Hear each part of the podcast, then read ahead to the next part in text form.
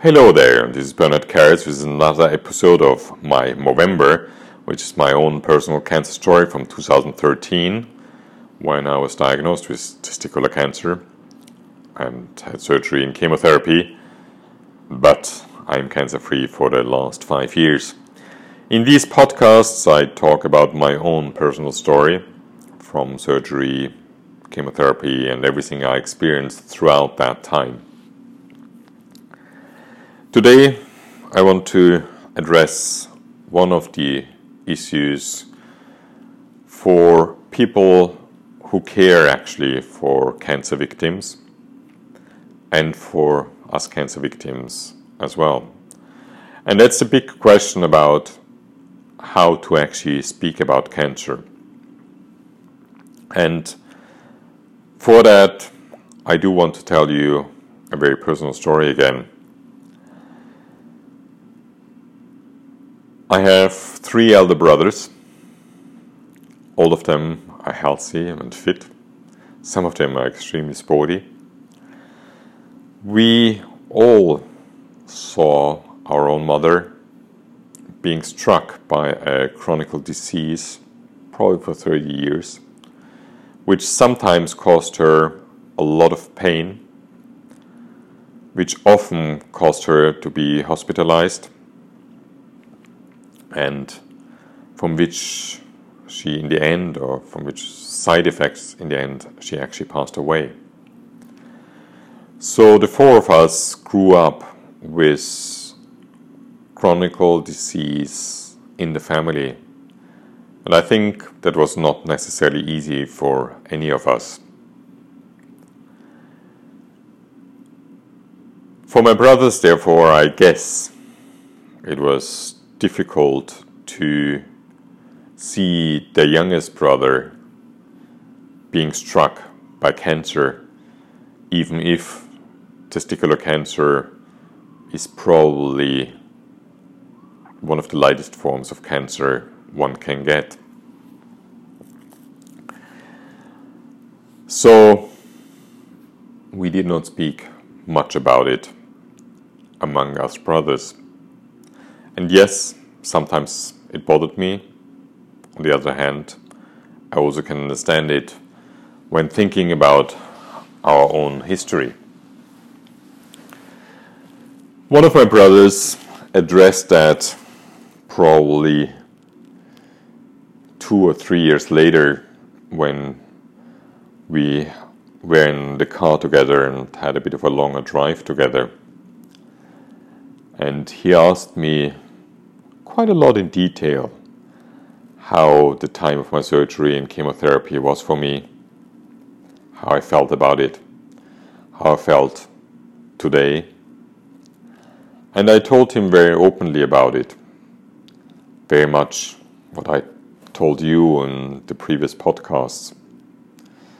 And he would listen attentively and caringly, and it was a beautiful conversation. This conversation probably took us an hour or so because we were really speaking about all the details. We are speaking about what it me- meant for me sexually, psychologically, physically. We talked about all the aspects.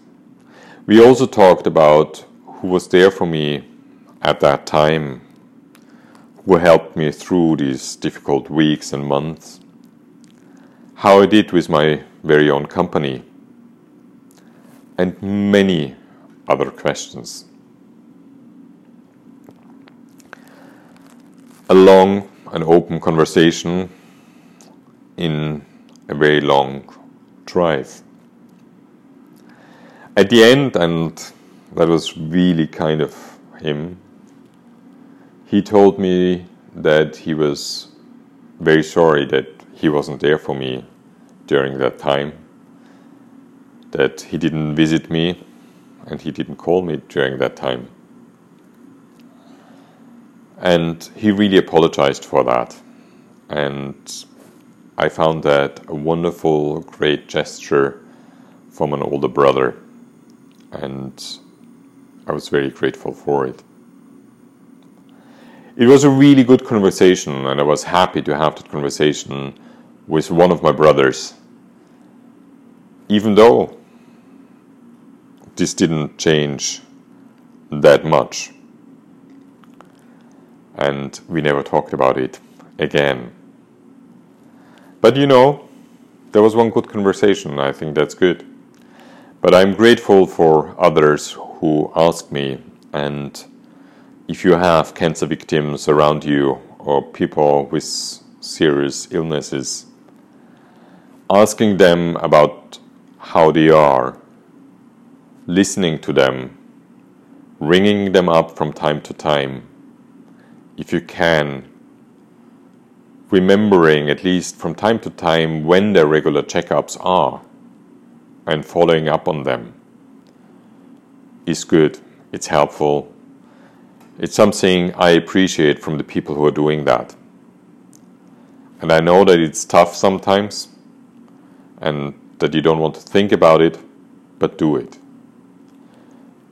On the other hand, for us who are going through these checkups and through these difficult periods of time, many friends and some of my closest friends and some really wonderful friends made me aware of a different viewpoint too, and I'm very grateful for them. They made me aware that it is tougher for some people to ask about how I, how I am doing because it brings back memories to them of loss, of pain, of seeing people suffer. So some people deal with it with pushing that away. So as you can see, it is difficult for some people to talk about it, even if you want it so much. But there you have people where you don't expect it from. They ask you, first of all, how you are really doing.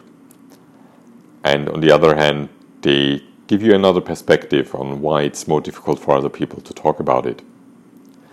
And if you really want to know how someone does, don't just ask once how they are. Don't just ask twice how they are, but ask three times. Go to the bottom of it and don't be brushed off by, hey, I'm fine, I'm good, everything okay. Ask them in detail find another way to ask them the question and make sure that they're really okay and make sure if you actually that you actually can help them with simply being there for them. And sometimes a phone call a hug or just taking someone in your arms reaching out to them is really a strong gesture. And even if they are brusque about it or so, it comes through. Thanks for doing that. Thanks so much for listening, and I hope that I could give you another perspective on that. Please do support the Movember Foundation. Details on my webpage, bernhardkarras.com. And if you liked that podcast, share it with people with especially young men so that they take care of their health, but also with people who are caring for others and who are probably sometimes struggling with that. Thanks so much. Till soon.